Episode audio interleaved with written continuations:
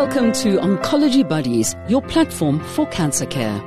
Oncology Buddies informs and inspires all those who have or are affected by cancer. The Great Reboot by Sandra Bollen Hughes.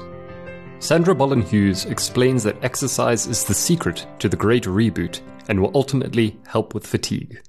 It has always mystified me that when a technological item gives trouble, that sometimes the simple act of turning it off and turning it back on again can rectify a whole range of annoying malfunctions. I know I'm giving you all a quick glimpse into the foggy recesses of my brain where I try to process how computers actually work, but this one always floors me. To a person who grew up with telephones that had to plug into a wired up circuit and music was played by a needle on a round, turning piece of plastic with visible grooves in it, the self correction capacity makes absolutely no sense. But I do like it. It's so comforting to think, maybe if I can just switch it off and on again. What is amazing is that the body has a built in natural reboot system. And the body takes the mind with it. That beautiful thing called sleep. The equivalent of rebooting your system, both physically and mentally. Psychologists are very aware that a person who is sleep deprived may exhibit difficulties with decision making and problem solving. A tired person battles to control emotions and cope with change. Sleep deficiency has even been linked to depression and suicide.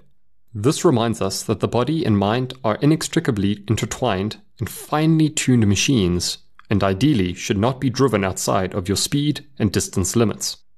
Unremitting fatigue we know that treatments available for cancer often result in high levels of fatigue as well as disturbance of sleep.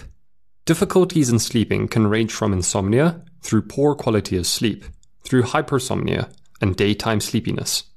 Research into the medical causes of this is highly complex and multifaceted, with both physiological and emotional causes being identified as contributing factors. Attempts are ongoing to understand this problem and assist patients to return to good sleep patterns and improved energy levels. The Warrior Reboot button. So, how does a cancer warrior reboot? Most of us hit the bed when we can and carry on when we must. But we are also aware that maybe a more structured approach could be a better solution for us. Cancer warriors know that sleeping doesn't always have the reboot capacity that it had prior to diagnosis and treatment. So, what else? You guessed it, exercise. Exercise can often be the very thing you need, despite it feeling like the last thing you want or need. You don't want to exercise when you are tired, right? However, a study found that maintaining an exercise program of moderate intensity, individualized to the patient's specific needs, reduced their fatigue significantly, both during and after cancer treatment. Okay, you may not like to hear it, but keeping up a reasonable exercise routine may be your new reboot button. Holiday Camp Reboot.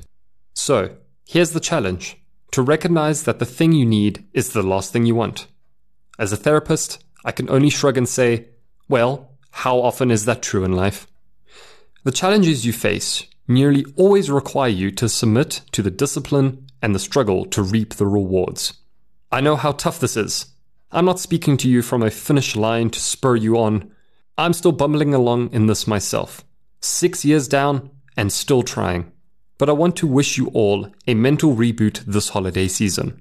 May you remember to value yourself and your health and your families and your friends enough to know that it will be worth it. Know that your struggle to start to push your body again within reasonable limits, despite it crying out from fatigue, may be the answer to reboot and to start the healing cycle for yourself. Let's all put our boots on. Let's reboot together.